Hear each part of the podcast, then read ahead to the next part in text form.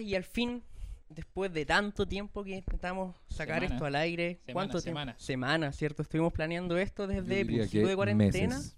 meses, desde que comenzó la cuarentena, tuvimos la idea, no nos pudimos juntar, intentamos hacerlo online también, pero bueno, la pobreza, los micrófonos no nos dieron abasto hasta que al final se rompió el cordón sanitario y aquí estamos, pudimos juntarnos al fin después de dos meses de haber planeado esto y estoy, la verdad estoy feliz, claro, porque al fin pudimos sacar esto al aire. Eso sí, se rompió el cordón sanitario, pero siempre con las medidas pertinentes para llegar acá, eh, juntarnos y grabar. Pues sí, siempre hay que estar ahí atento al, al, bicharraco. Sí, ¿sabéis qué? De hecho, ayer yo fui a una carnicería y le decía al hombre, creo que a pesar de todo lo que esté permitido, nosotros tenemos que saber actuar dentro de nuestro marco de conciencia, porque que te abran los cordones sanitarios no significa que vayas a comprarte, no sé, un canguro a almacenes París. La weá de En viejo que se pone a cuando conversar con el carnicero, así, oh, don Emilio, ¿cómo ha estado la familia? Y el, y el detalle que dije almacenes París, esa weá es del 2003. Weón de el viejo. año 2003, cuando no fue a ver pantalones. Pantalones pata elefante oxidados. Oh, bro, al fin y al cabo, aquí estamos, ya al fin, después de todo este tiempo, ¿cómo han estado, cabrón? No nos veíamos, al menos con Gerardo, no nos veíamos desde que comenzó la peste. Desde que inició todo, no nos veíamos. Desde que empezó la peste negra, bubónica. Así Sí, que- la verdad, bueno, como les comentaba, dentro de todo, eh, independiente de los deberes, qué sé yo, estudio, trabajo, lo que sea, eh, se pueden hacer hartas cosas, po. Y dentro de ellas, eh, creo que sabéis que redes sociales que siempre apañan cuando tenéis tiempo que gastar, pero más que redes sociales, creo que he usado harto YouTube. Eso, sabéis que el. Bueno, se dio todo esto, ah, sí, la telemiente y todo, pero aún así, como aquí te causa un poquito como de rechazo seguir viendo televisión, porque una vez te están bombardeando con este show mediático, del coronavirus, entonces, como que igual te tiene un poquito chato, ¿cachai? Por lo que uno en estas ocasiones generalmente recurre a. A redes sociales anexas salió, por ejemplo, TikTok, que fue... Tengo entendido que TikTok estaba antes de lo que era coronavirus, pero causó gran boom en esta fecha. Pero Eh, sí cambió de nombre, ¿o ¿no? Porque se llamaba Musicali. No, pero es que musical era algo parecido a lo de TikTok, no sé si es la No, misma empresa. No alcanzaban a hacer lo mismo. Eh, y claro, pues TikTok ya estaba de antes y había gente haciendo producciones ya con TikTok. De hecho, gente se hizo conocida con TikTok. Y la verdad, yo no lo uso, pero creo que es simplemente porque el contenido que ahí se sube eh, no, no, no es para mí. O sea, ver gente bailando y haciendo cosas bacán, pero, pero no me voy. No, estoy tatita para esto ya, no. Pásame un video de review de Resident Evil 1, vamos. Pero sí. no, no quiero ver una cabrita bailando. una Ni siquiera conoció la Che. Entonces, con eso te digo todo. Pero es cuático esto como uno utiliza otros medios. Por ejemplo, yo hace rato que ya utilizo YouTube como televisión principal. O sea, de repente incluso, que si yo no veis una novela o no veis una noticia, te aparece en YouTube, podéis volverla a ver cuando tú queráis. ¿Cachai? Y a todo esto YouTube, weón, ¿cacharon que volvió Bardock? O sea, como el gran boom de Hablando este de tiempo, YouTube y sus próceres. Bardock. Uno de los grandes próceres del gaming chileno, blogger chileno, Bardock. El Cookie. Puta, perdón, tenía que decirlo, weón, pero es que se lo cuquearon y lo aprendió y volvió de nuevo, mostrando. la porfiado de nuevo Es su blog diario. Qué cuático como uno puede sobrevivir al estar mostrando constantemente tu vida a través de YouTube, porque al final lo que causó que el declive de Bardock, o esta depresión que se dijo mucho tiempo que estaba Bardock, era porque el compadre, bueno, para la gente que no conoce Bardock, vamos a hablar de un youtuber chileno, ¿cierto? Que empezó siendo blogger diario, como estos bloggers, como el blog de la feña, que era un poquito más ficticio, pero era quien más como tiene un diario de vida, pero en vez de escribirlo en un papel, se graba a sí mismo y lo sube a YouTube, exponiendo su vida, el día a día, qué está haciendo, todo el rollo. Y Bardock tuvo, bueno, eh, muchos problemas, tuvo ahí una especie de infidelidad amorosa. Pero le puede pasar a cualquiera. Que cualquiera puede tener Sí, una po. infidelidad amorosa. De hecho, cualquier persona que hoy en día tenga un podcast pudo haber sido Cookie. Solo que, Claro. solo que no había cómo saberlo porque nadie tenía un blog para explicarlo. De hecho, a ver, partiendo y como conversábamos delante, eh, yo no sabía quién carajo era Bardock. Eh, solamente sabía que era un tipo que hablaba como cabro chico y que subía unos videos. Creo que lo único que vi de él fue, dentro de otras cosas, un, un video donde salía grabándose con su. Perdón, salía grabando a su ex de una forma, no sé, él estaba como en otra casa. ¿no? Entonces, no sé, es un personaje. ¿Y, y cómo se levantan estas personalidades en una red social? Que no es una red social, es como una plataforma de contenido. Me parece que tiene mucho que ver con esto como del morbo, puede ser, o, o lo mismo que la gente quiere ver, porque dentro de todo, quiénes le desean el bien a esa persona. Claro. O cuántos simplemente ven las desgracias que le pasan. De hecho, el morbo pica más cuando a alguien le va mal en una red social aquí cuando le va bien. Pero volviendo al tema, así como para contextualizar un poco, a Bardock le fue muy mal su vida amorosa, pero eso quedó, puede haber quedado la nada. Lo que pasa es cuando tú compartes esa desilusión amorosa a través de las redes sociales y hay un público detrás que al final simplemente actúa como crítico, hubieron mucho bullying. Entonces el compadre al final dice, no, sabes que yo aquí no llevo, ya no quiero más bullying, para cierro mi red social. Y hasta ahí había terminado la carrera de Bardock. O sea, uno de los principales youtubers, como el Bardock para muchos el primer youtuber, para mí mi primera baja, así. y ahora, claro, el tipo vuelve y es como, puta la weá, de nuevo Bardock, weón. Claro, Bardo que es igual a mi póster de cristal del 2004. Puta, ¿sabéis que puta, yo, yo no, no tuve la oportunidad de ver a Bardock casi haciendo juegos porque igual encontraba fome su contenido de Que juegos, es ¿cachai? fome, pero no hay que tener una opinión Puta, muy crítica para decir ya, que ya, Bardock ya, era sí, fome. ya. sí. Yo creo que hartos de los streamers chilenos son super fun, no tienen gracia para hablar. Hoy en día ya puede que haya más, pero en su inicio, por ejemplo, So- Soda, que era como alguien, oh, un prócer del, del YouTube chileno, lo encontraba súper fome, era como que mi vecino estuviera jugando y lo estuviera viendo, era como que, ya, pero dame algo, po. Pero es que habría que igual cachar el cómo lo inició YouTube y cómo empezaron estos youtubers chilenos, cuál era el contenido. De aquí estamos hablando de Bardock 2013. Yo me acuerdo, vi a Bardock por primera vez, no me acuerdo si 2013 o 2014 con GTA V. Igual puede ser más videos. viejo. De hecho, lo más probable es que sea más viejo. Este video que sale como esta disputa con Dross, ese video es súper antiguo. Ah, es uno donde dice así como, tú que me desafíes, no me conoces. Claro, yo que me he dado vuelta a todos. Bueno, había video por ver. Ese video re antiguo. ¿Cachai? Pero el contenido de aquel entonces YouTube también era, puta, no antiguo, pero para la época estaba acorde. ¿Cachai? Me acuerdo de esos videos de YouTube antes que duraban, ¿cuánto? 20 minutos, sin edición, a lo que hoy en día, ¿cachai? Donde un video tiene que ser más fugaz, más rápido, más contenido. Claro ejemplo es Germán. Claro, eran videos cortitos, con videos contenido cortitos, claro con y una- contenido. Y, cantidad muchas ediciones, si te das cuenta, Germán era como, era como sketch, sketch, sketch muy corto, muy rápido, mucha cinemática, te bombardeaban, pero era un video corto, entretenido, que era la contraparte de Bardo, que en aquel entonces igual estaba muy de moda, que eran videos más largos, sin edición, de un tipo viejo hablando. En fin, pero es brígido ver cómo ha cambiado YouTube desde que uno lo conocía. ¿Desde qué año estará YouTube? YouTube empezó el 2005, si no me equivoco. De hecho, el primer video de YouTube hace unos años lo pusieron en un portal, no recuerdo cuál, y era de, una, de gente en el zoológico. Y era el primer video que se había subido a YouTube. A lo mejor estoy equivocado aquí, los oyentes pueden corregirnos después. Si es que hay oyentes. Ya, pero ¿por qué Oye, con la mediocridad al tiro, tengo, no? tengo fe de que nos van a escuchar al menos dos personas. Una persona en Alaska. Nosotros escuchándolo de nuevo para ver cómo está, y mi mamá. Pero eso, en fin, cuático era el, el- el- el sistema de YouTube antiguo y el auge de los gamers chilenos que empezaron hace años atrás. Yo me acuerdo de los primeros gamers que siguió, el GOT, cuando empezaba con su página Claro. toda, el mismo Bardock. Y de ahí en adelante el auge de estos tipos que jugaban videojuegos en YouTube, o sea, se fue a las nubes.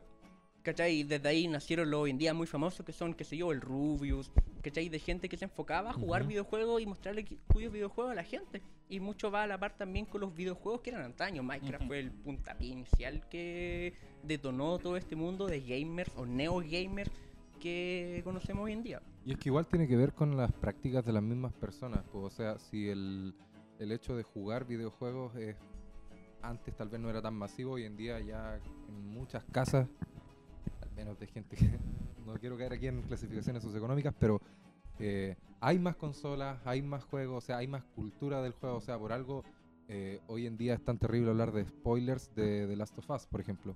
Siendo que es un juegazo, tiene una muy buena historia. Cómo llegaron los juegos a ser la valoración de que, oye, por favor no me lo spoilees, así casi como una película. Si te dais cuenta, y esto me di cuenta hace mucho, hace una semana, eh, yo tenía compañeros en, en el liceo que no eran de jugar.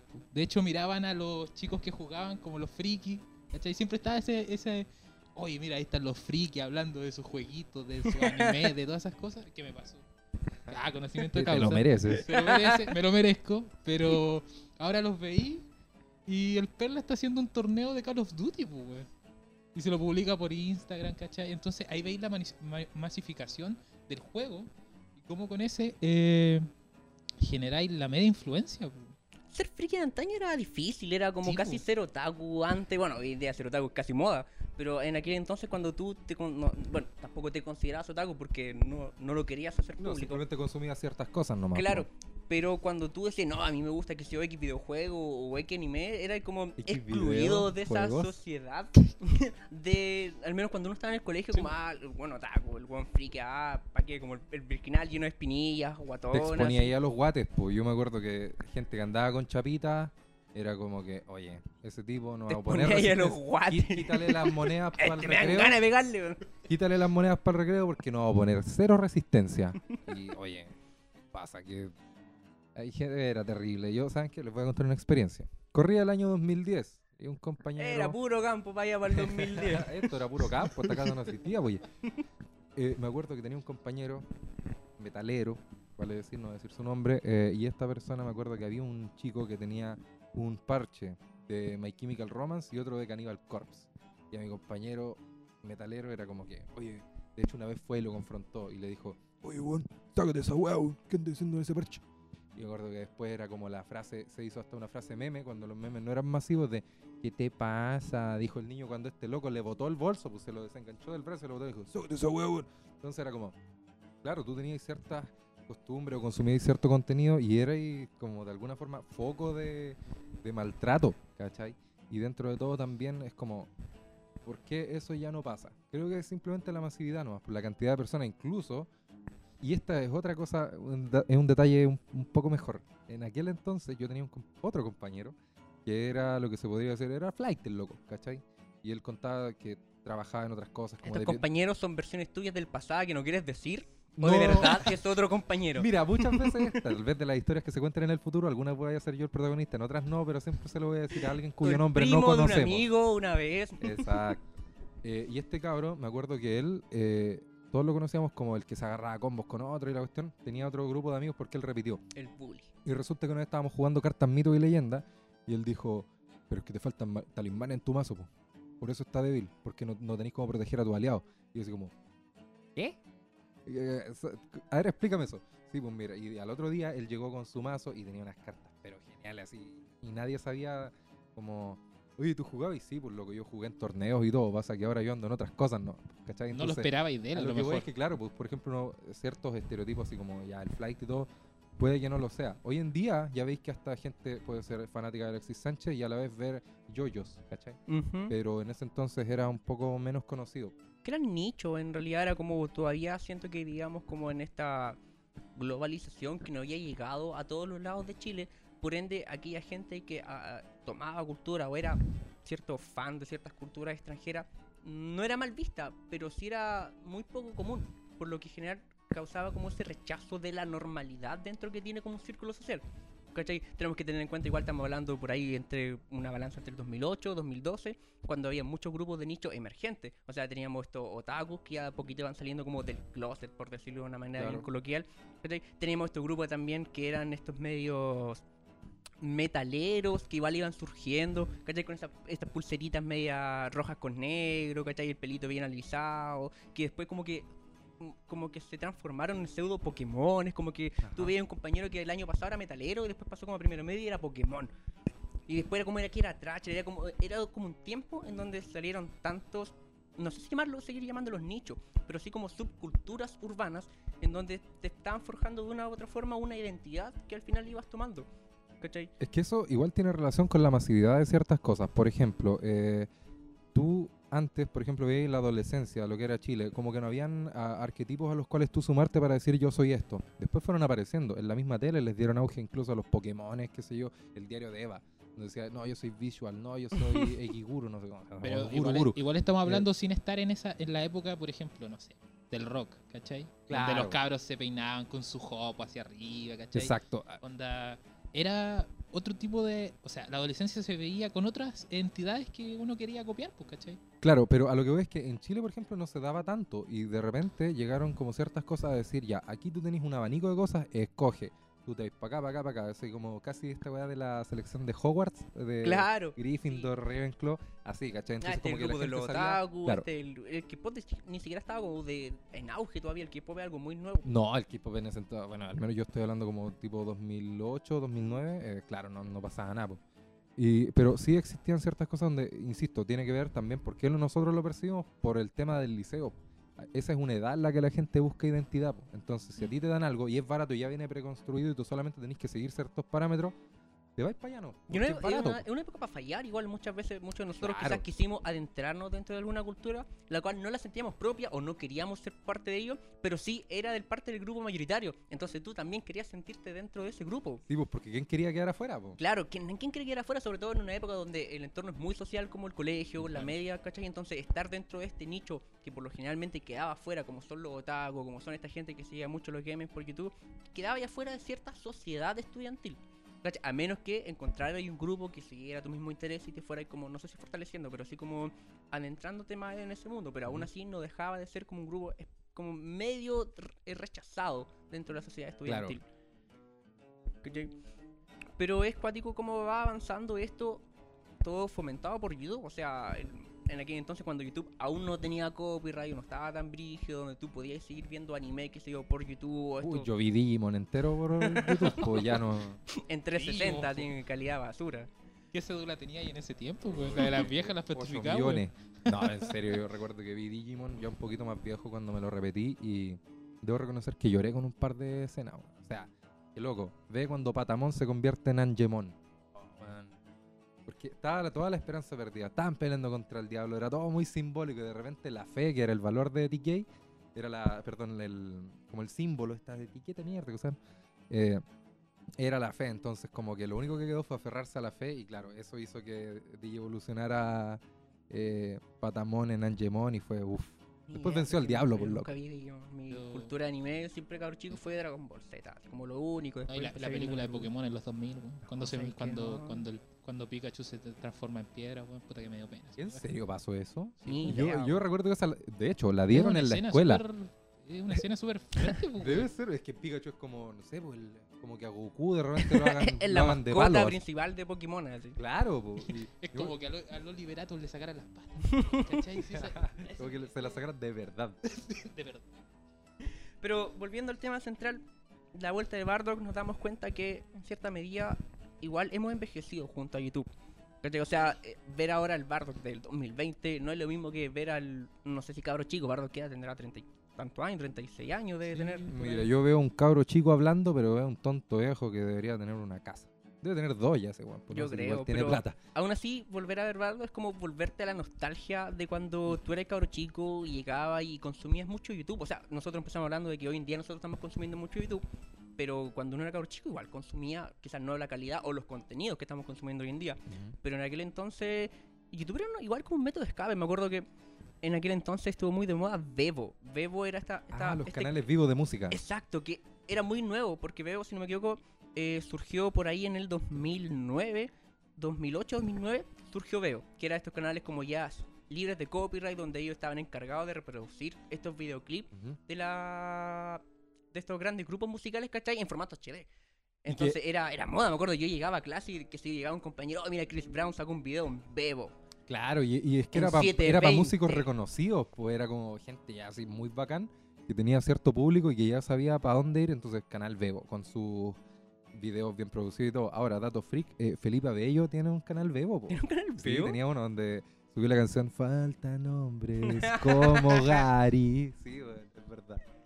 Qué cuático, ¿no? En aquel entonces, ¿qué más consumíamos en YouTube? Me acuerdo Germán Garmendia, igual fue uno. Ay, Germán Garmendia, como eh, uy, el señor Germán. Don, yo- Don yo- Germán. Don Yo Germán. crecí con el GOT, cabrón. Yo crecí con el GOT. Yo creo que vi toda la evolución.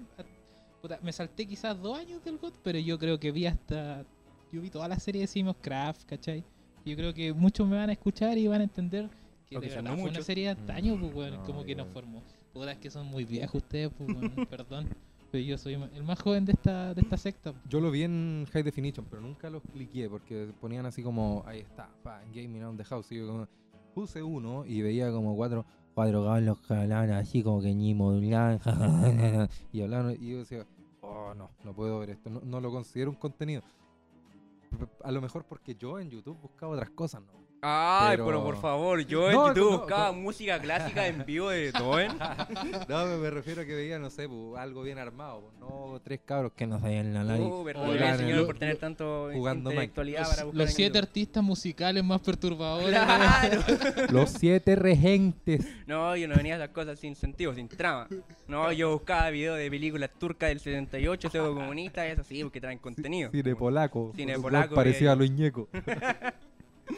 No, pero es brígido, o sea, el, el cambio que tenido YouTube, el cambio que ha tenido la manera de entregarte el contenido. O sea, empezamos hablando de este tipo de gaming. El gaming igual fue una de las formas en que YouTube se impulsó para cierto nicho, volviendo como un poco vinculando los nichos con YouTube. ¿Cachai? Me acuerdo de un tiempo en donde salieron muchos estos, estos personas que jugaban videojuegos, pero eran enfocados en temática. Por ejemplo, si hoy en día tenemos el boom de lo que vendría siendo los Battle Royale de los videojuegos, ¿cierto? Que hoy en día Mm. todo tiene Battle Royale. Sí. Yo recuerdo el primer Battle Royale que recuerdo es Minecraft. O sea, el Minecraft, los juegos del hambre, me acuerdo que lo veía mucho también. Claro. En aquel entonces lo jugaba el. Bueno, obviamente eh, inspirado en la película, que a su vez está inspirado en las novelas, ¿cierto? De los juegos del hambre. Hunger, Hunger Games. Ah. Eh, Claro, era una temática donde simplemente habían jugadores en una sala, tenían que ir a lootear, a buscar cierto tipo de arma al centro y pegarse guadañazos hasta que quede el último hilo, que es dentro de los primeros eh, Battle Royale que existen. Y de ahí muchos youtubers empezaron a acercarse a aquellos videojuegos, videojuegos de miedo, también salieron muchos. De hecho, resulta súper interesante el ver la evolución del Battle Royale en YouTube y en varias plataformas que se van trabajando el tema del Battle Royale, pues, ¿cachai? Onda, lo conversábamos la otra vez, eh, se inició, claro, con Minecraft, creo que estábamos como de acuerdo con eso, pero después empezaron a aparecer estos juegos de shooter, ¿cachai? Más profesionalizados, por así decirlo, más estratégicos, donde ya aparecía, no aparecía la espada de diamantes que está más rota, ¿cachai? No, pues, aparecía esta, la, no sé, su AK-47, weón, con otro nombre, pero con este jueguito, no sé, Free Fire, el, el Fortnite, como se le llama, el, el PUBG, ¿cachai? Que son, claro, son juegos recientes, pero adquieren esa temática de Battle Royale y se va viendo esa evolución. De hecho, in- bueno, ahora tú literalmente ya no compras el juego, pues. No, pues, el juego te lo dan y todo lo que tú consumís dentro del juego es lo que dentro de todo da las ganancias a las, a las plataformas y uno diría, ya, ¿para qué? Si ya tengo el juego. Es increíble cómo pasa. Yo tengo amigos que nunca pensé, mi mismo hermano, gastaron plata hace poco en el Battle Royale del Call of Duty para comprar cierta skin. No, de hecho, por ejemplo, mi hermano se ganó la skin. Ah, se creía bacán con la wea. Pero, no sé, comprar ciertas armas, qué sé yo, o los cuchillos. O el pase de temporada que te hace como ganar más cosas. No sé, e- e- es cuático. O sea, el mismo Call of Duty estaba quedando atrás porque ya era solo dar balazos con una historia más inverosímil que el carajo. Hasta que de repente, pa, saltó con el Battle Royale y la hizo, po. Y de hecho, eso del pase de temporada se implementó en varios juegos más, ¿cachai? O sea, Uy, el mismo que juego yo por Last Day on Earth. De hecho, yo hace el, el mes pasado me gasté 3.200 pesos solo porque venía una moto que era la. eh, ¿Cómo se llama? Guerrero de, de hierro. Y puta, es bacán la moto. El problema es que en el juego no tenía que mostrársela. Pero para uno es bacán tenerlo. En las marchas pidiendo educación gratuita, ah, pero para meterle plata en Eh. el skin para el monito hay de sobra. Puta, ¿viste? y por ejemplo, cuando yo vengo a tu casa, pues, Esteban, pues, jugamos Vi mi FIFA. casa, weón, desde, Ay, ¿qué que, desde empezamos el año, creo que está ahí por lo menos dos o tres veces a la semana acá. Bueno,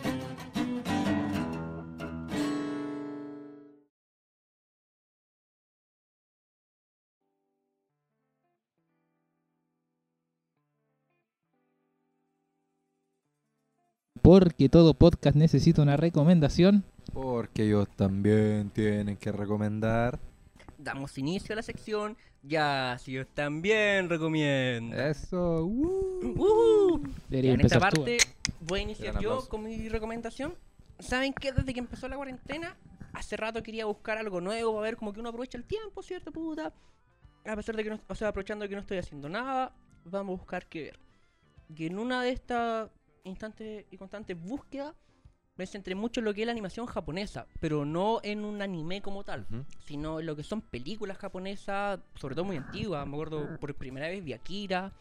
Y dentro de estas películas conocí a la película Perfect Blue, que es la película que quiero recomendar hoy en día. Uno tiende mucho de repente a segregar un poco lo que es cine de animación, porque cree que es cine de cabros chicos, lo cual es un error Un garrafal. craso error. Pues, Claro, eh, o sea, hay películas de adultos, animación que son para niños, como está en Pixar, ¿cierto? Como está Disney.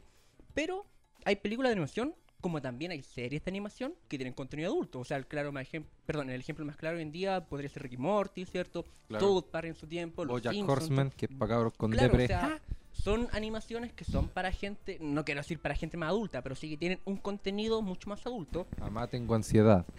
Claro, y dentro de esto está la película Perfect Blue, que a mí me encantó. ¿Cómo, cómo, cómo? Perfect Blue. Ay, Para empezar, Perfect Blue es una película de 1900, espérame, lo tengo aquí, 1998, o sea, ya del siglo pasado, ¿cierto? En donde toca un tema muy importante dentro de la cultura nipona, que son estos idols, idols, idols, ¿cierto? Que tienen esta cultura oriental, que son estos cabros chicos, ¿cierto? Jóvenes, 16, 20 años, en donde son íconos dentro de su zona, íconos musicales, íconos del pop, en donde lo ex- explotan demasiado. Hoy día, por ejemplo, podría ser un símil One Direction, lo que era en su tiempo aquí en Occidente. Hoy en día, por ejemplo, God Seven, eh, Estas boy bandas, así como fue Backstreet Boys. Claro, pero dentro de la cultura nipona son Ah, ya, ok. idols, o sea, son explotables. O sea, los tipos le sacan el jugo en su máxima expresión. Lo fue God Seven, lo fue. Hay otras bandas de. eh, hay otras bandas de estilos musicales que ahorita no recuerdo. Pero en fin, la película trata de una de estas chiquillas que trabajaba siendo idol y que de un día para otro decide salirse de esa carrera musical y entrar en el mundo del cine. Lo cual, dentro de su fanaticada, causa mucho rechazo. ¿Cómo no? Si ella eh, debe estar siempre con nosotros, debe estar siempre bailando, cantando, ¿por qué se va a ir al cine y a nadie la quiere? Entonces, ¿en qué gira la trama? En este cambio brusco que tiene la, el personaje principal, que te digo el nombre al tiro. Eh... Juan, No, no. Juan no. Mujer. Juan Pérez. Puta, eso vamos a tener que quitar. ¡Ah! Quitar eso. Ponle pausa. Donde este personaje principal, llamado Mima, decide salirse, como había mencionado, de este mundo musical a meterse dentro del mundo del cine, lo cual causa un gran rechazo entre su fanaticada. Al final la historia se basa en los cambios que tiene Mima y cómo su fanaticada responde ante ello. Y no responde de la mejor manera. La película está eh, tiene mucha violencia. Al final es como un, un claro una clara representación de lo que es la cultura idol. Es como una crítica, si uno la quiere tomar así, puede ser tomada como una crítica de la cultura idol, de cuán encerrados están estas personas, de que no son libres al final. Y... Ah, la típica historia sobre la libertad de las personas No, no, no, que se no, ve no, no, está, no, no, eso no es un mensaje explícito de la película. Uno si quiere lo puede tomar, yo lo tomé así, quizá igual es una opinión más subjetiva, quizá otra persona puede tomar otra cosa de aquella. Pero en fin, eh, el- esta película está dirigida por Yoko Ono, que es uno de los directores, unos flamantes directores de animación japonesa. Tiene muchas películas, entre ellas tiene Paprika también, que es una película muy buena que es de animación japonesa. Que además separó a Lennon y McCartney y a los Beatles.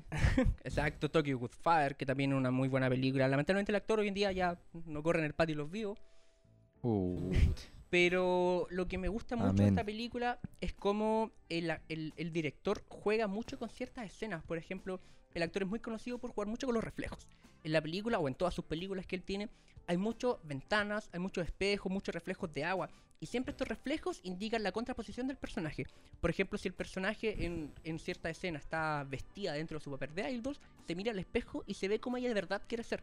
O de repente va caminando, qué sé yo, por un, por un barranco, perdón, por un, por un camino y ve un charco de agua y sigue viendo como los reflejos toman mucho protagonismo dentro de la película. Es como lo que ella quiere hacer o lo que ella donde quiere ir en comparación a su vida normal. El final es, es de uno de los mejores plot twists que he visto dentro de la animación. Los El- twists, no sé lo que el significa. plot Ya. twist es cuando un un giro argumental. exacto, un Ah, giro ya. argumental inesperado. Ahora ya sé, pues voy a verla esperándome un giro. Está bien. Pero no estoy diciendo cuál es el giro. Ah, Pero el, el giro argumental, el plot twist que tiene esta serie, de verdad es, es como wow.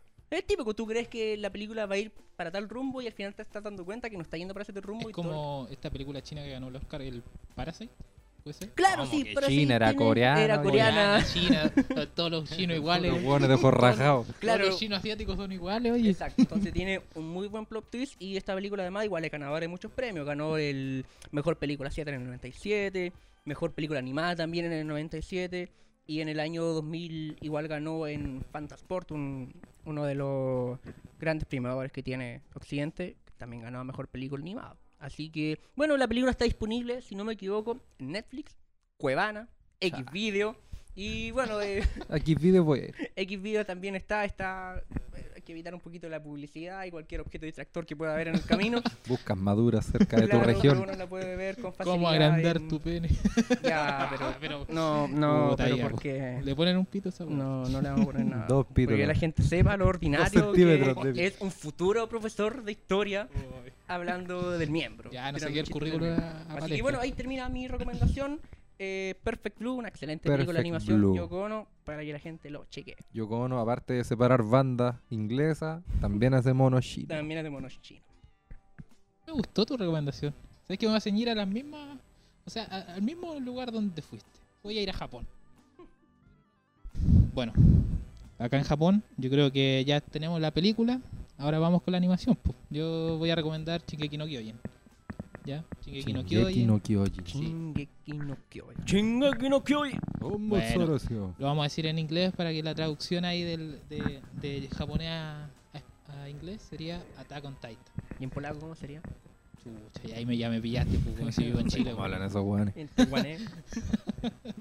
Bueno, esta animación eh, se basa en un manga del mismo nombre, ¿ya? Que fue publicado un, un día de septiembre del 2009, que no tiene ninguna relevancia en la fecha, pero Igual es vamos a- igual yo creo que sí, por el tema de, de lo que hablábamos eh, sobre tu animación, que como es una animación antigua, el, di- el dibujo es el que el dibujo a mano es el, el principal. el- Claro, en mi caso que la serie del 98 era una serie hecha netamente cuadro a cuadro, hecha a mano, o sea, dibujada por un weón que tiene el brazo Un acalambrado. weón así, con la mano toda musculosa. Toda la mano toda Acá musculosa. claramente el año de la publicación del, del manga hace que el posterior anime, porque distingamos manga y anime, como el manga es, la, es como la novela escrita o el cómic escrito, y el anime es la animación de este cómic. En este caso, eh, como salió el año 2009, la animación después se presenta, chucha, el perro, oye, después se presenta el año 2013. Eh, bueno, ¿de qué se trata? Vamos a hablar un poquito de lo que se trata. Yo creo que muchos han visto la serie, pero es importante recomendar eh, a- hablar un poquito del primer capítulo. Yo creo que ahí está el enfoque. Estamos ambientados literalmente en una sociedad medieval. Una sociedad medieval donde se muestra cómo la gente vive un mundo casi post-apocalíptico, en donde la humanidad ya no es la, el gran el gran ser dentro de la Tierra. De la especie dominante. No, de Exacto. hecho son los titanes, ¿cachai? Entonces, eh, al ser esto, ellos tienen que vivir en murallas. Murallas que no se explican cómo surgieron, desde el primer capítulo no se explica cómo. Están ahí nomás para proteger Están a ahí. la, a la Son tres murallas. ¿Ya? Aquí entra algo súper que yo me di cuenta, que es el tema de las clases sociales. ¿Por qué, ¿Por qué te digo esto, Esteban Hijero? Eh, las clases sociales viven mucho más dentro, porque como son tres murallas, viven como en círculos las murallas. Entonces, la gente más pobre vive en las murallas más exteriores. En las periféricas, ¿cierto? Claro. Y la muralla más interior es donde vive la gente más rica. Menos gente también. Pero que en fin, al fin y al cabo están mucho más protegidas por las dos otras murallas que están más hacia el exterior. Claro, ¿cierto? porque cae la primera muralla y es como... Ay, no me importa un carajo porque sí, siguen protegidos porque, yo otra sigo muralla aquí después. viviendo mi vida y Exacto. todo.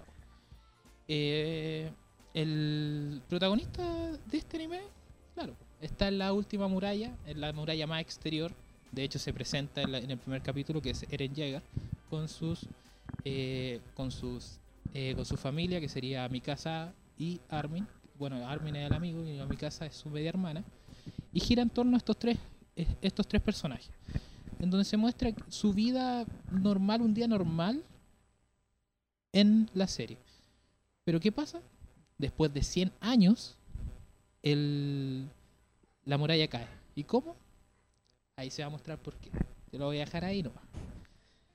¿Qué es lo bacán de esta serie? Y lo que me gusta a mí y por qué la estoy recomendando. Para empezar, las clases sociales yo creo que se enmarcan muy bien. Siendo yo creo que profes de historia nosotros nos podemos dar cuenta un poco de cómo era la sociedad medieval estudiando los textos y cómo se muestra el anime esta sociedad medieval. Las clases sociales. Creo que el rol del Estado es súper brígido porque está el rol del Estado y cómo las monarquías controlan todo lo que pasa en- dentro de esta sociedad. Y el rol de la iglesia. Fíjense en esas tres cosas y van a querer seguir viendo esa serie. Que yendo al, al punto como histórico, precisamente es como se describía la sociedad medieval, pues, o sea, regida en todo lo que es como mental y espiritualmente por la iglesia eh, y operativamente por lo que es la monarquía y lo que permitía hacer o no hacer, y la gente teniendo que ceñirse a esas dos eh, voluntades. Claro, de hecho, entendamos eh, la iglesia como la verdad absoluta. Sí, bueno, Entendamos si me que permites colarme un poco en tu recomendación, apoyado de lo que me dijiste sobre la iglesia y el Estado. Es brígido porque la iglesia, en ese sentido, dentro de la serie, hay una especie de culto a las murallas dentro de la serie. Claro. Regida totalmente por la iglesia, de gente que avala estas murallas porque, claro, son los grandes protectores que tiene la sociedad para prohibir que los titanes entren en las ciudades. De hecho, en el, primer capítulo y en el, pueblo donde vive el protagonista, se muestra una escena que quizás sea muy vaga, pero en que se muestra a un cura subido a una, una caja de fruta, supongo yo, en donde él está diciendo, adorar a las murallas, seguimos intactos, la humanidad sigue en vida gracias a estas murallas.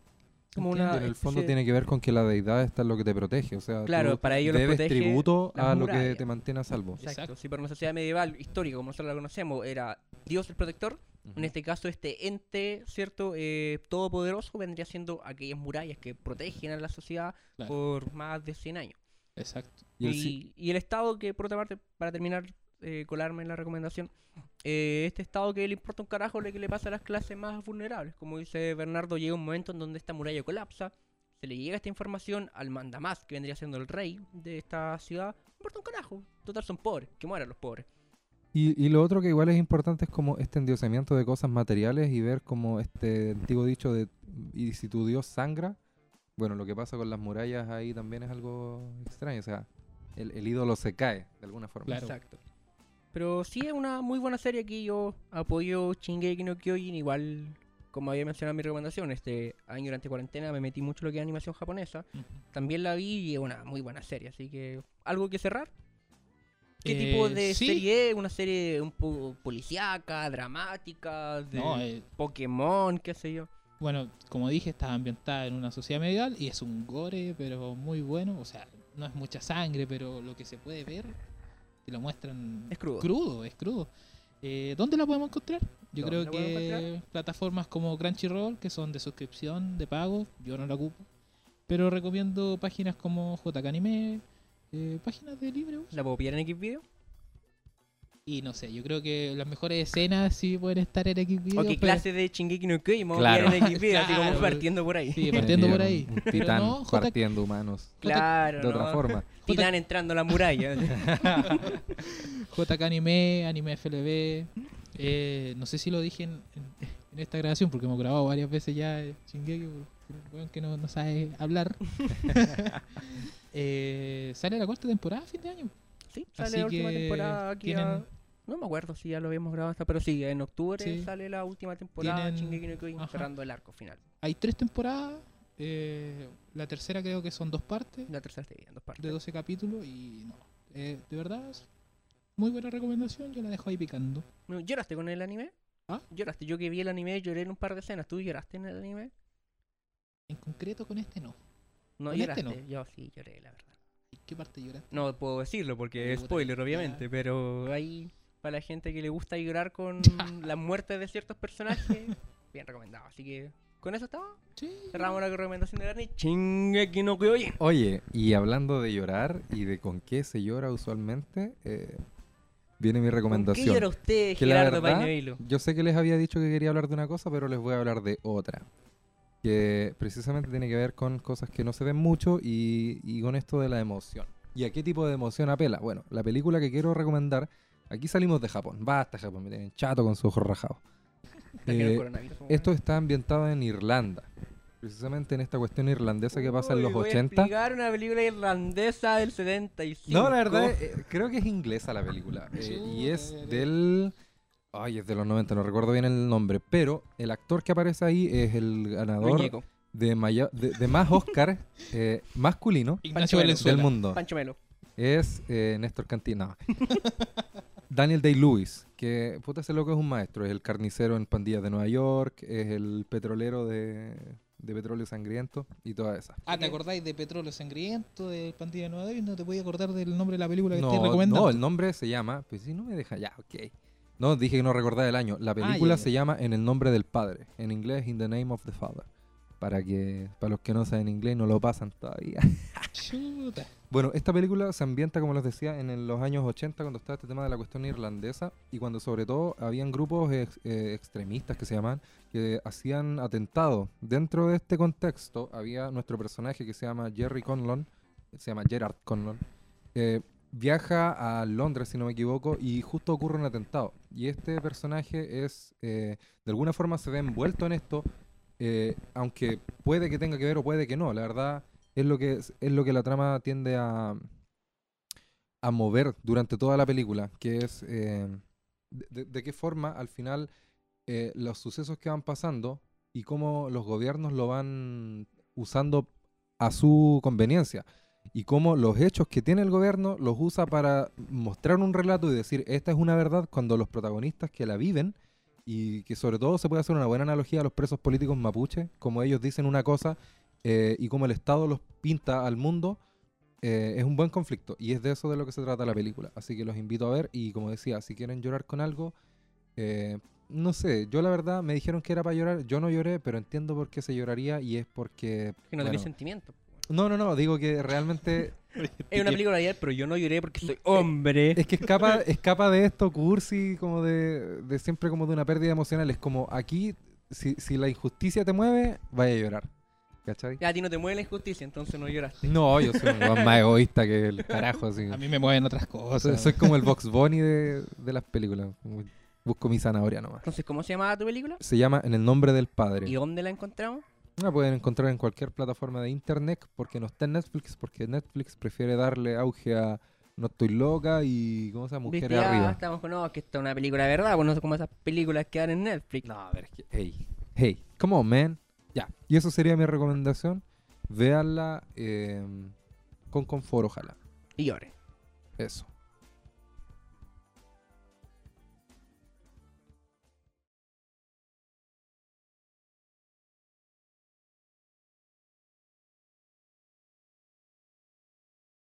Bien, ya para terminar esto, sabes que tengo un tema sobre la mesa bien interesante, o al menos interesante, encontré yo, que un poco engloba lo que está sucediendo últimamente y el cómo hemos estado tomando las cosas y que da para pensar. Y que me ha dado para pensar mucho en cuarentena. No sé si ustedes conocen al. Iba a decir joven, caballero, ya no, no es nada joven. Murió a los 91 años. Así que estamos hablando de alguien que ya no camina en el patio de los vivos. Técnicamente, si volvió a nacer, puede que sea joven de nuevo. claro, que es Sigmund Bauman. Sigmund Bauman habla de algo, no vamos a explicar mucho más allá de lo que es lo que quiero hablar, simplemente lo vamos a tocar a grandes rasgos y relacionarlo un poco a lo que quiero hablar. Sigmund Bauman es conocido por hablar sobre la modernidad líquida o sociedad líquida o amor líquido o como se le quiera llamar a este mundo en donde vivimos en el cual todo pasa tan fugazmente que no prevalece en nosotros, sino que simplemente un constante cambio. Lo tomo, lo consumo, lo desecho. Que en el fondo el, el concepto líquido es lo que él desarrolló y es de lo que habló principalmente. Porque, principalmente, ¿a qué se refiere? Hagamos la analogía de cuando uno tiene algo en las manos. Algo sólido se te queda. Algo líquido tú lo puedes tener, lo puedes ver, pero en cuanto levantas las manos se te va. Es tan simple como eso. Ahora, ¿esto en qué puede aplicar a la sociedad? Bueno, nuestras formas de consumo. Y creo que se relaciona mucho con el pasar que tenemos hoy eh, de esta misma cuarentena. Eh, nos lleva un poco a, a ver esas formas de consumir y, de hacer las cosas también, todo en general, eh, como que se enmarca un poco en eso. Bien, como mencionaba el... Bueno, Bauman fue un filósofo, sociólogo, tiene un gran currículum. Lo que él, como comentaba Gerardo, lo que hablaba es como ciertas cosas que nosotros consumimos, contando su ejemplo, no se nos quedan en las manos, sino que pasan. Un gran ejemplo de esto es como lo pude ver en cuarentena, viendo distintas series, Netflix sobre todo, como estas series te dan una temporada entera en un día. Por ejemplo, no sé, La Casa de Papel, eh, Stranger Things, ¿cierto? Eh, la última que vi, me acuerdo, en una maratón de un día que fue The End, on the fucking world, no no sé si está bien pronunciado, Sí, sí, sí. pero eh, a lo que voy yo es como tú esta serie que te la tiran en un día, la ves en una noche, en una maratón de una noche, dos noches, y después de eso, deja, deja de ser, deja de ser parte de ti, ya la viste, listo, ya lo consumí, listo, que el mundo siga. Ahora tampoco quiero decir que uno debe darle una profundidad y que se quede en tu corazón, pero lo que yo voy es que, por ejemplo, en contraste con las series antiguas, las grandes series cuando estaban en el apogeo, como series como Breaking Bad, como Smallville, Lost, ¿cierto? Donde eran series eh, largas, duraderas, de por lo menos desde 6 a 10 temporadas, pero eran series que sus capítulos se estrenaban semanalmente o incluso más de dos semanas, donde uno tenía que estar esperando años de repente para saber la cómo terminaba el arco de un personaje. En comparación, ahora donde uno definitivamente la serie te la consume, vuelvo a reiterar, en uno o dos días. Claro, si tenías la tarde libre te la comís. Claro, Pero eso no responde igual un poco a la lógica que vivimos actualmente como sociedad. hacia allá quería ir.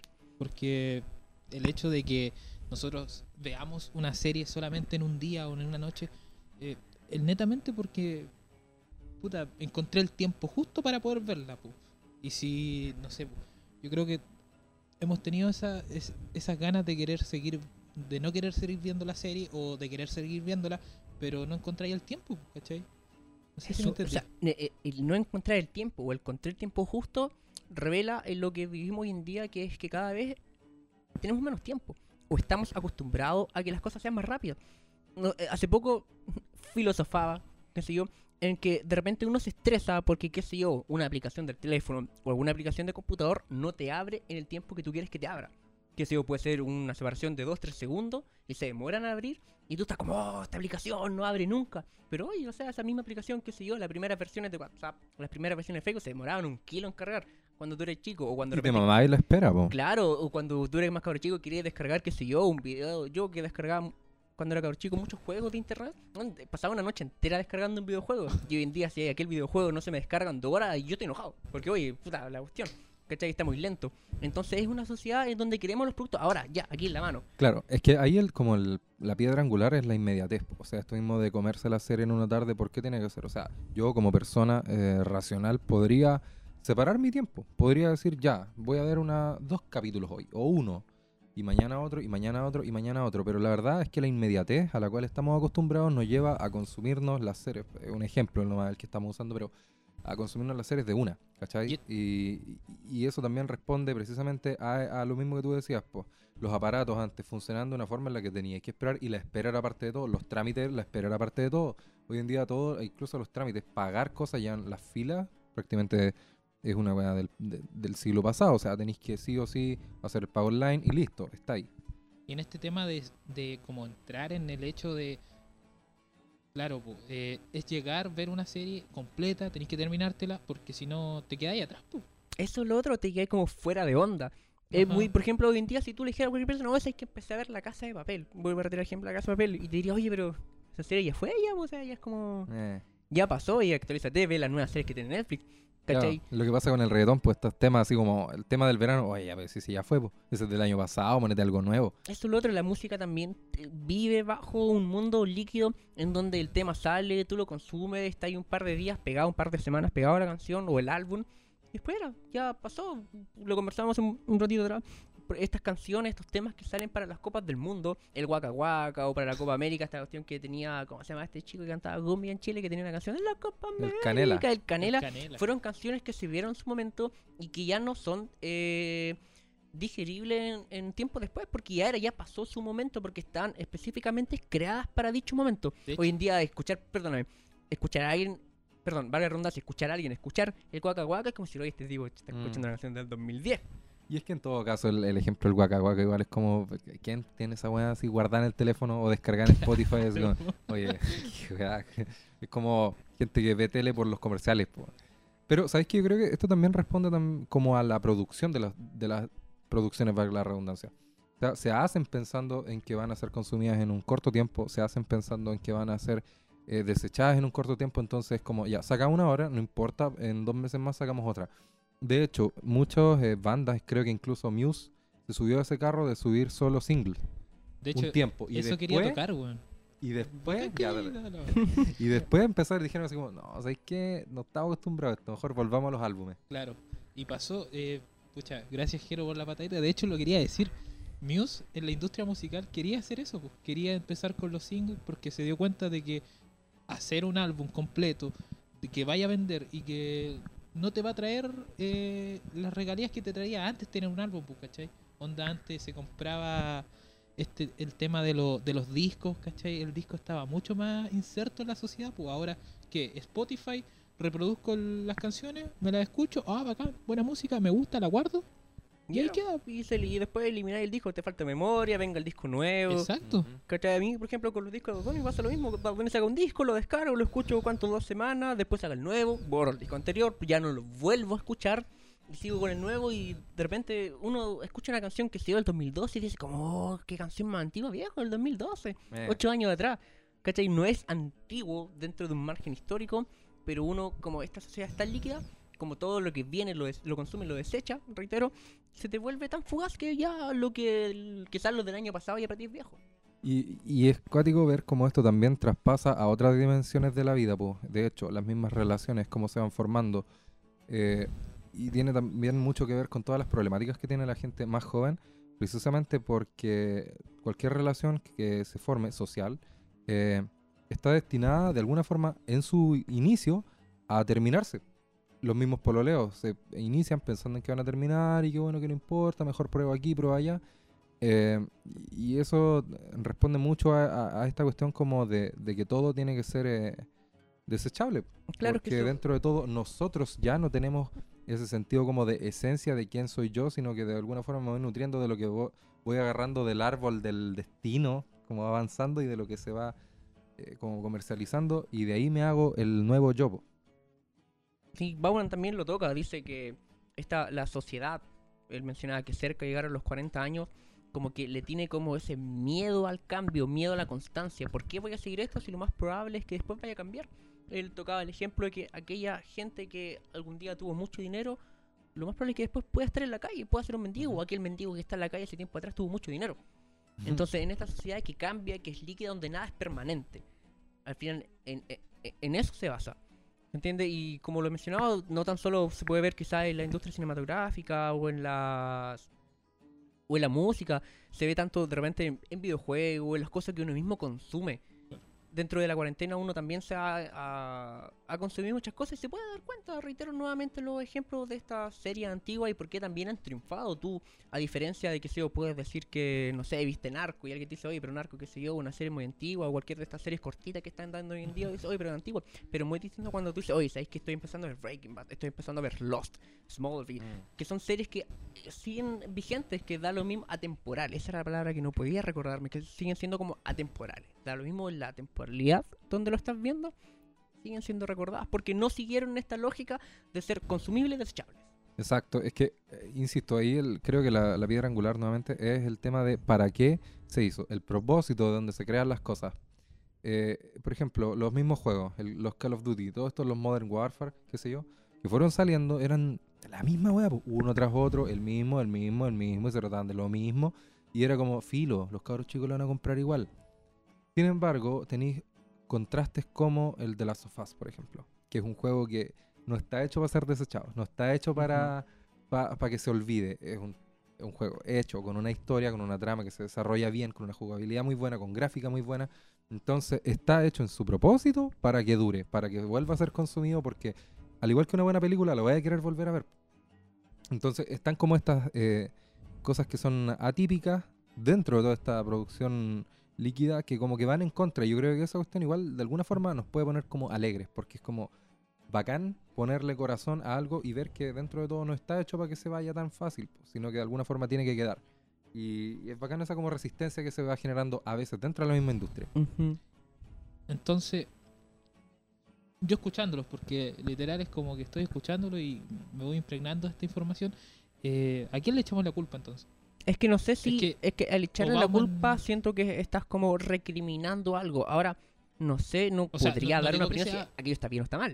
eso quería Simplemente estamos dando como a demostrar un, un cambio que hemos estado sufriendo, sobre todo nosotros que ya hemos vivido cercanos dos generaciones, ¿cierto? Ya una generación del inicio del 2000 y ya estamos ahora en las nuevas generaciones, ¿cierto?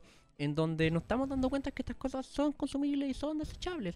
Eh, por ejemplo, esto lo mismo que hablábamos al principio de esta pseudocultura, esto, eh, los, ¿cómo se llama? Los grupos suburbanos que surgen. culturas. Cultura suburbana. Tribu urbana. Tribu urbana, se me iba el nombre. Las tribus urbanas, que igual son, eh, son. Diario o de sea. Claro. volviendo al ejemplo de aquel chico que yo me acuerdo tenía un. Cuando estaba en el liceo, mi amigo, el amigo del amigo, en el amigo del amigo, que no creo Era el que soy yo. Esteban. No, el amigo del amigo. Era el Esteban. eh, tenía un, un amigo, para la redundancia, que yo lo conocí metalero. Thrasher, cadenas, pitillos negros, a todo esto un paréntesis. Yo que he andado mucho en bicicleta últimamente, la otra vez salí con pitillos negros en bicicleta. Qué difícil andar en bicicleta con pitillos ajustados, lo difícil que es poder moverte. Y yo recuerdo cuando era chico, esto- esto- esta gente ocupaba, había mucho esta moda donde vivían con Anilagüe, de andar mucho en bicicleta. Como era un, un lugar cubierto de cerros, estábamos en un hoyo, había cerros por todos los lados se ocupaba mucho esto lo que es el mountain bike, las BMX, ¿cachai? Entonces los chicos, muchos chicos tenían, era como una, una cultura suburbana los bicicletas. Entonces habían chicos con grandes bicicletas, cascos, todo el rollo que siempre iban a los cerros. Y todo esto ellos tenían pantalones pitillo apretado. Y yo cuando fui a Temuco hace muy poco en bicicleta, me di cuenta que es difícil andar con pitillo en bicicleta. De verdad, el moverte, te sudan los cocos, te apretan, llegáis irritado. En fin, esta persona eh, yo la conocí metalera, con cadenas, pitido prestado, una en ese tiempo cuando estaba de moda Paramore, entonces tenía como unas mechas rojas, unas mechas medias púrpuras. Quería ser Hayley Williams. Claro. Después el otro año lo volví a conocer y era como reggaetonero. Y después cuando me volví a encontrar mucho tiempo después era como medio hip hopero, tirado para hippie. Entonces como que ahí mismo uno se puede dar cuenta, ojo, no lo estoy criticando, que no se No, deje no, entender que es estoy una "Oh, esta caracterización persona nomás, que po". cambia y cambia. Simplemente estoy dando el ejemplo de esta persona de cómo tomaba culturas, las desechaba y volvía a incluirse en otra. Quizás cuál era el fin, encajar dentro de algún grupo, sentirse bien consigo mismo, quizás aquella cultura no le gustó y se fue hacia otra, en fin, no estoy recriminando. Quizás la, la misma búsqueda de la identidad en la adolescencia. Claro, el rango También, etario. claro, puede Y ser, quizá- si estamos hablando de un chiquillo, por lo menos tenemos 17 años. Claro. así que- Y quizás esto se está. No entremos así como los psicólogos, pero quizás la, la adolescencia se está alargando más allá de lo que debería De hecho, pues, de hecho, ¿cachai? hay, hay, la ciencia dice que de verdad, pues la, la adolescencia como tal, como se concibe, ya está mucho más larga. O sea, y esto tiene que ver también en la diferencia de, por ejemplo, nuestros papás, qué sé yo, a los 20 años ya tenían familia, 22 años era Claro. como, oye, ya voy a la casa. O, o cuando te casáis. Ahora es como. Cuando la "Ah, sobrina". Si a los 29 años tengo una pega buena y si es que tengo un título, eh, veo si me voy de la casa porque en realidad todo importa para mí. Y las cosas tengo que hacerlas en función de mí. Ya no es tan importante si tengo un hijo y si es que por algún motivo llegué a engendrar un hijo, que esto pasa mucho y creo que una vez lo conversamos. eh, gente que tiene como, no sé, posibilidad de no ver tanto al hijo, que usualmente pasa con los hombres, que se hacen los hueones, se van y siempre como que al final eh, la relación se quiebre y queda la mujer con el, con Hoy en el- día con, con el crío. No tener papá es más común que tener un papá. Sí, pues, de hecho, Totalmente. Tienes papá, qué vintage. De hecho, qué raro, Qué vintage. claro. Qué vintage. Oye, ¿tú vives con tu papá? Sí, oh, qué raro. ¿Cómo es vivir con tus papás? Bueno, te tienes chato ya, pues. El tema es que, de alguna forma, eh, eso también pasa, ¿por qué? Porque los mismos hombres, eh, y aquí no quiero caer en temas como de género y eso, pero lo que voy es que, hablando de estos papás medio ausentes, se van porque las piensan por ellos, ¿no? Y el disfrute propio es el que guía su vida y si trabajo ya tengo mis cosas y si me queda algo, para el cabro, chico. Eh, cosa que no pasa igual en la otra parte, que es quien se queda con el niño por un tema de como supervivencia, siempre se, se trata de eso, o sea, como este tema de la, la lactancia y todo, como que tienen que quedarse con la guagua. Y al final es como que, puta, me tocó esto, puta, para eso nacía hombre y, y me hago el weón también, pues, ¿cachai? Ujú. Entonces, pero a lo que voy es que eh, está el foco puesto en el disfrute propio, como solo en lo personal, y que Ujú. mi realización es la que importa, la sociedad no importa, la familia no importa, el barrio no importa, importa qué pueda hacer yo, y si alguna vez tengo que hablar con un vecino, bueno, va a ser por alguna necesidad o qué sé yo, pero la verdad no importa, De hecho, porque hay más cosas. En el futuro puedo ir reemplazando todo eso por otra cosa. Oye, qué bueno esto, un, un breve paréntesis. Una vez se me ocurría, pero ahora como tocamos esto, llega justo al, al tema. ¿El pedir perdón es más por beneficio propio o por beneficio de la otra persona? Ya, yo me mando una caga ahora. Ya, Dale, por ejemplo, dale. ya mando una caga con Bernardo. ¿Cachai? la vela que me tiraste. Exacto, la verdad que te diría. Y sé que Bernardo lo está pasando mal. Ahora, voy y me disculpo con Bernardo yo- yo porque quiero, de verdad quiero que él se sienta bien. O voy y me disculpo con Bernardo porque yo quiero de dejar de sentir esa culpa. Porque puta, sabes que tengo la culpa encima, ya me voy a disculpar, ya cumplí mi parte. Así como ahora es culpa tuya, si me perdonáis o no. Exacto, como Ahora que que- me, me deshago del muerto. Claro, me estaba la culpa, ahora es cosa tuya, me perdonáis o no, es cosa tuya. De hecho, me enojo si no me perdonáis porque te pedí perdón. Entonces, el- el perdón es va enfocado en el beneficio propio de yo dejar de sentirme mal. O simplemente de verdad me importa que la otra persona está sufriendo y de verdad le voy a pedir disculpas para que él se entienda. Porque la disculpa, en fin, nunca sana nada, todos lo sabemos. Depende de cómo acepte esa persona esta disculpa. Como el típico ejemplo, ay, arregla el vaso roto, a ver si sigue igual que Claro. antes. Mira, yo considero que hay muchas cosas a nivel humano en las relaciones en las cuales el mismo cuestionamiento entra. Eh, de repente uno es agradecido, de verdad, porque te sentís agradecido o porque sentís que debís pagar una deuda moral con la persona al dar las gracias. ¿Cachai? Lo mismo de, no sé, ser cariñoso con la familia.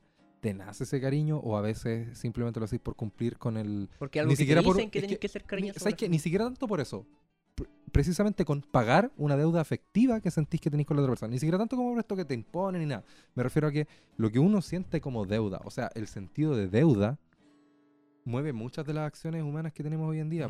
Acciones que se supone son nobles, muchas veces no son tan nobles. A veces si quiero ayudar a alguien, por ejemplo, una chica me pide una ayuda, probablemente yo le voy a ayudar porque la encuentro guapa y digo, eh, no, no, no quiero irme como en esta cuestión de lo animal. el pololeo de Jero. Eh, Me pidió ayuda en cartografía, yo le ayudé y hoy ya estamos pololeando. Me dice el pirulo con cartografía. No, pero en serio.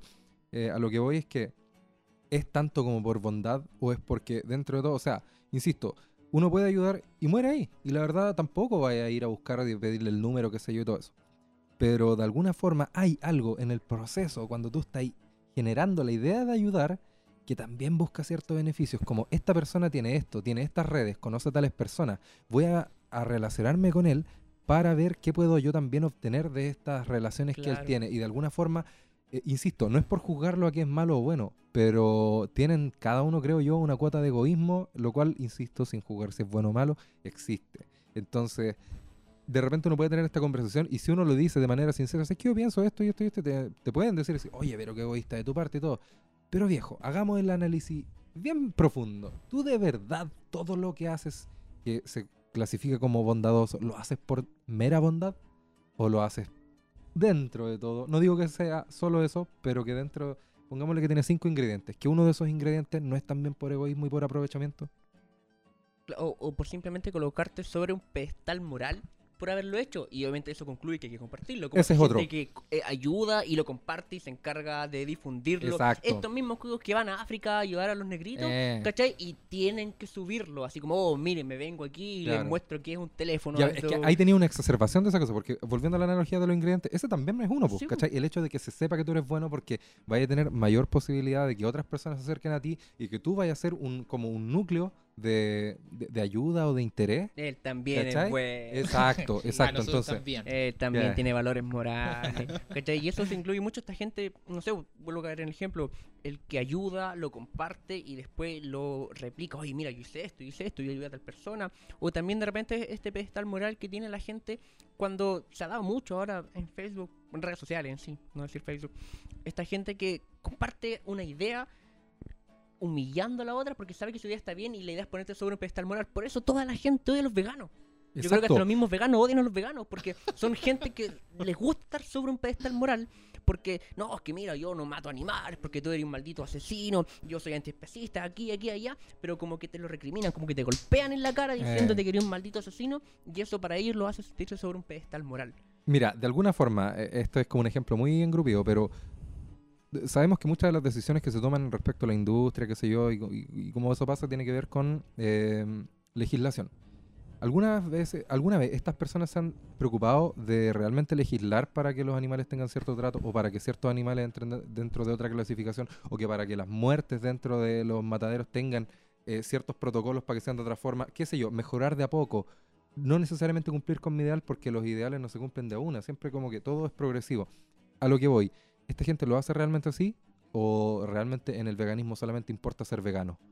Ser vegano, ¿cachai? La etiqueta. Claro, eso de verdad el- quieres implantarte una idea encima de tu cabeza sabiendo que, no sé, por ejemplo, oh, yo quiero ser vegano y de verdad quiero ayudarte para que siga un buen camino, o simplemente quiero ponerme frente a ti sobre un pedestal moral porque lo que tú estás diciendo es malo y yo soy muy bacán y lo que yo estoy haciendo es mejor. Claro. Y quizás estamos hablando sin conocimiento de o así quizás que nos eso- estamos equivocando. Es que por eso te digo, hay gente que lo ha hecho, pero ¿por qué todo el mundo tampoco como que está interesado en la parte factual? Es decir, ¿dónde yo meto las manos para que esto pase? Más allá de simplemente engrupirme y decirle a la gente, ¿sabes que yo soy esto y por qué tú no lo haces? No será un activismo pobre. Es que o sea, es- pobre, no, no pobre de argumentos. No quiero llegar a, a ese, a ese término, sino pobre en que ya, voy, decido ser vegano. es barato. Es barato. Ya, todo No requiere eso, de nada más que decir, yo lo soy. Claro, pero no hago nada para apoyar el veganismo en Chile, por ejemplo. Es como ese meme del perrito, así como vegano en los 70, Mm. así quemé una industria Eh, carnicera de claro. carne, cuestión, Ah, ¿el liberé a los animales. Sí. Viejo bueno, nuevo Claro, malo. vegano el 2020, oh, que le digan guanaco al lanzaguas, no me gusta porque es especista. Claro, subo solamente el tofu ahí calentadito Eh, a, a Instagram, ¿cachai? De historia. claro, porque en el fondo es barato cambiar tus hábitos, más no es tan barato arriesgar de repente penas de cárcel por un activismo más confra- Porque estás eh, pensando en tu propio beneficio. Que tampoco, eh, insisto, no digo, no estoy diciendo que toda la gente que cree en algo tiene que hacerlo de forma, eh, qué sé yo, más confrontacional o, o que llegue a los parlamentos. No, digo que simplemente, eh, insisto, esto tiene que ver con tu identidad de tú ser esto o tiene que ver con lo que estáis diciendo realmente. ¿Cachai? No. Mm. Ahí la dejo, porque eh, volviendo al tema de lo líquido, es la identidad, po, ¿cachai? Es como que yo ahora esto es barato, lo, lo adopto porque dentro de todo es un plus más, ¿cachai? Es uno es un tic más dentro de la lista de cosas que componen una buena persona. morales, Y ahí es donde va la cosa, o sea, eres buena persona por ser, eh, y aquí no quiero ofender a nadie ni nada, pero eres buena persona por ser vegano, feminista, eh, abortista, eh, a favor de los pueblos originarios, a favor de la racialización, o sea, perdón, en contra de la racialización de las personas. Eh, ¿Cachai? ¿Eres- ¿Eso te hace una buena persona o solamente te hace una persona que cumple con cierto checklist de, de atributos que hacen que una persona sea popular en un medio masivo? Porque, insisto, eh, tus convicciones son tuyas y ahí es donde deben estar y deben, de- deben expresarse en, en las relaciones sociales donde tú podáis expresarlo realmente. Pero, insisto, ¿es eso o es la identidad nomás que hay que, hay que adoptarla y hay que etiquetarse en algo? Y pareciera ser que lo único que preocupa es eso, ¿cachai? La etiqueta, pues, porque después vemos, por ejemplo, hace mucho tiempo, yo creo que si nos está escuchando, me se va a acordar de mí, eh, hablé con un compañero sobre esto, del tema, cuando tú tocaste el tema de los vecinos, de la comunidad, del vivir en comunidad, Claro. ¿cachai? Onda, tú puedes generar todos los cambios, o sea, hablar de todos los cambios en Facebook, en Instagram, subirlo a todas tus redes sociales. Pero vemos que después, cuando tenéis que ayudar a alguien de la esquina, al vecino de, de al frente, no, yo trabajo desde mi casita nomás acá y pucha, Claro. el vecino se la arreglará como sea. pues, O si puedo te deposito Luca, porque ir yo a pegarme el pique y pasarte la Luca, o comprarte yo las weas y dártelas, no, mucha pega viejo, ¿sabes qué? Prefiero depositarte una luquita, pa, porque esa es como Claro. también otra forma de activismo que es como válido, pues como, ahí está, para mi comprobante, listo, soy bueno, soy de los buenos, ¿cachai? Claro. Extra- Extraño, ¿sabéis qué? Un paréntesis, extraño mucho la vida en comunidad, pero la, la verdadera vida en comunidad, no ese de, de juntarse con gente y salir. ¿Sabéis qué? Hace, hace muchos años yo, sí, bueno, yo vivo en mi villa hace como 10 años. Y los primeros años era, todos los vecinos se juntaban, ¿cachai? Eh, no digo que por esto, pero en fechas como Navidad se hacían como sus comidas entre todos los vecinos, weón. Y creo que eso ya no se da, pu, ¿cachai? Claro. Onda, yo creo que la Junta de Vecinos son las organizaciones sociales más votadas que hay en este momento. Pero ¿sabéis qué? Dentro de todo igual eso depende del rango etario de personas que la compongan. Por Ah, ejemplo, también. vecindades donde todavía hay viejitos, se ve mucho eso. Sí, y lo heredan y- a la gente que ya la pescó más joven, pero Ajá. de alguna forma se hereda. Pero si te fijáis en estos barrios más nuevos de gente de veintitantos a treinta y algo, eh, son personas que dentro de todo se saludan, se piden uno que otro favor, pero más allá no hay una comunidad real. Es Claro. como una sociedad de extraños que se llama. Comunidad de extraños era un, un término que usábamos el Igual otro cada día. vez menos tiempo. po. Volviendo atrás, eso es lo que pasa. Por ejemplo, claro, uno igual he ido de repente a la población y todavía puedo ver a los viejitos como en una esquina, sentados, que yo, tomando vino, guata pelada. Pero están ahí, se conocen unos con ellos. De repente voy donde mi abuela sabe quiénes son sus vecinos y todo. Pero siento que las nuevas generaciones cada vez tenemos menos tiempo y no es una culpa de que, o sea, de que la vida nos dé menos tiempo, sino que uno se hace menos tiempo en ciertas cosas. Claro. ¿Cachai? Como que no sé, pues bueno, hoy día es, eh, viéndolo uno mismo es re difícil, tampoco estoy como limpiándome el culo aquí de que por eso no lo hago, Ujú. pero es re difícil, no sé, pues gente que trabaja lejos, viene a su casa re tarde, no te da el tiempo que sido para armarte una comunidad, tenés que estar temprano, el otro día tenés que levantarte, ¿cachai? Volver a hacer la rutina, llegar a tu casa, estar chiquero, tenés que ordenar, tenés que ser y jefe de familia, tenés que ayudar a los cabros chicos a hacer esto, hacer lo otro, ¿cachai? Entonces siento que vivimos en una sociedad tan corto el tiempo que de repente esas cosas se van perdiendo, lamentablemente, Claro. se va perdiendo esa costumbre de comunidad y por eso no se da tanto, y por eso lo siguen teniendo gente más adulta que ya venía con esa costumbre desde tiempo No, pues, yo por lo mismo no, estaría cayendo en la inconsecuencia máxima si estamos hablando de la superioridad moral, del- de, de este... Claro, es como decir, ah, Claro. ya, ustedes son terribles charchas por creerse bacanes, por apoyar ese tipo de cosas, pero yo, eh, bueno, soy Yo mejor te lo porque digo, pero sí. no lo hago. claro. Es como, no, pues sí, lo estamos sacando a la palestra, pero claro, yo creo que estoy en la misma parada de- del Esteban. Si fuera por mí, yo, puta, me movería, pues, weón. pero no lo no, me estoy mal haciendo, pues, vecinos. ¿cachai? Te- te- me caen mal. Que es donde va una cosa, porque será algo más estructural como de, qué sé yo, las formas de trabajo y todo, porque la verdad uno podía ver estas formas de comunidad hace 20 años, qué sé yo, y funcionaban. ¿Por qué ya no funcionan? Siendo que las jornadas laborales no se han acortado mucho que digamos, ni han crecido. Yo creo que tiene que ver con cosas con las que se llenan los tiempos vacíos. E insisto, volviendo al punto eh, inicial, es por esta cuestión como de yo. Yo satisfago mis necesidades, Eso, yo lleno lo que a mí me interesa. Si aquí tengo tres películas que, son de mi gusto, veo las tres al tiro y no me importa ir a conversar con el baboso al lado porque la verdad me cae mal que apoya a Pinochet, qué sé yo. Claro, ¿cachai? tengo tiempo libre, voy, intento hablar con mis vecinos, me hago amigo de algún vecino, o mejor me quedo en mi casa, Eh. juego algo, veo una película, o me encargo en mi tiempo para mi beneficio. Exacto. ¿Cachai? Y ojo, no estamos diciendo que nosotros somos lo contrario. No, que para nada, estamos en lo mismo. esa Estamos, de hecho, sí, exacto, estamos en lo mismo. No Estamos queremos aquí que ponernos sobre una palestra eh, moral, decir, no, que ustedes hacen esto y nosotros no lo hacemos. No, al Eh. contrario, nosotros estamos dentro de esto mismo. Pero No, des- simplemente. describiéndolo desde adentro, ¿no? Claro, exacto, simplemente estamos reflejando el cómo estamos nosotros también inmersos en esta sociedad Claro. que cada vez eh, más, per- no, no sé si personal es la palabra, pero... eh, Individualista, puede ser. individualista, egoísta, se vio hace muy poco cuando ocurrió todo esto del coronavirus, la gente se peleaba por confort, pues, ¿cachai? Sí, o sea, se agarraban a guates, hay muchos videos donde la gente se empezaba a agarrar a guates por un papel higiénico. Eh, Chile sea, despertó mis Claro, canillas. Chile despertó mi pelota. Entonces, hablando desde una enfermedad que si te, la previenes tú solo, no estás libre de contraerla. Hay que pensar que igual, bueno, esto, esto ya es un tema pasado, pero hay que pensar que igual si tu vecino está enfermo, si tu tía está enferma, tú tienes muchas probabilidades de estarlo también. Entonces no te sirve nada llenarte papel higiénico en, en la casa. Y ojo que esto no solo pasó en Chile, no es como que nosotros digamos, no, que los chilenos son aquí, todo pasó en todo el mundo. Hay Ujú. registro de en Europa, en Estados Unidos, de muchos países de Latinoamérica, donde toda la gente actuaba de la misma forma, individualista y egoísta, abasteciendo sus casas y despreocupándolo del lado. Ajá. ¿Cachai? Sí, muchos podemos haber visto la película del Joker, oh, sí, arriba estas personas que piensan distinto, que están abandonados por la sociedad. Ah, pero si paso por al lado del vagabundo que Eh, está ahí en el centro de acá, Igual lo meo. igual... Chucha. Ah, ¿no era así? Pero claro, si pasamos por el centro, al lado del vagabundo que esté dando acá, ni lo miro. ¿Cachai? O sea, claro, sí, la película muy bonita, la comparto en mis redes sociales, sí, hoy qué lindo, apoyemos a toda esta gente Mm. que está de- de- que está olvidada por el Estado. La Ah, pero salud cuando mental. a la hora de los que hubo, ¿cachai? Y reiteramos, no es que nosotros estemos de esto. Eh. Simplemente estamos haciendo como una especie de mea culpa y como un poquito dándonos cuenta de cómo nosotros... La radiografía, La radiografía. Exacto, la radiografía desde adentro. La radiografía desde adentro, que es frígido. Igual soy mejor persona que usted. Claro. Puta, Porque eh. recomendé una película polaca del 90. Claro, el que, el que, ¿cómo se llama esto? El que recomienda anime, ah, hueón, hueón En fin, eso quería traer hoy en día lo que es la modernidad líquida y cómo nos afecta a cada uno. Me gustó tu tema. Mm. Oye, Bonito. ya estamos en la hora 12. Así que creo que sería bueno para cerrar, para ir terminando. Estuvo bonito.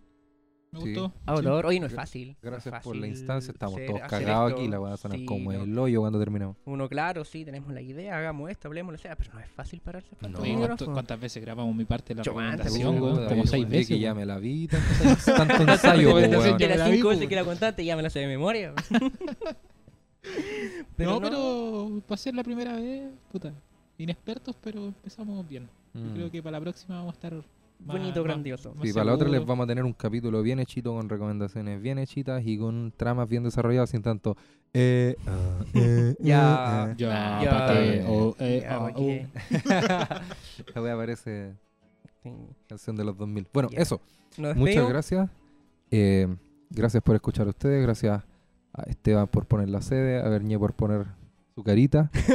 y nos vemos en otra entrega de ellos también. Ellos también. Ellos también. Chao, chao. Chao.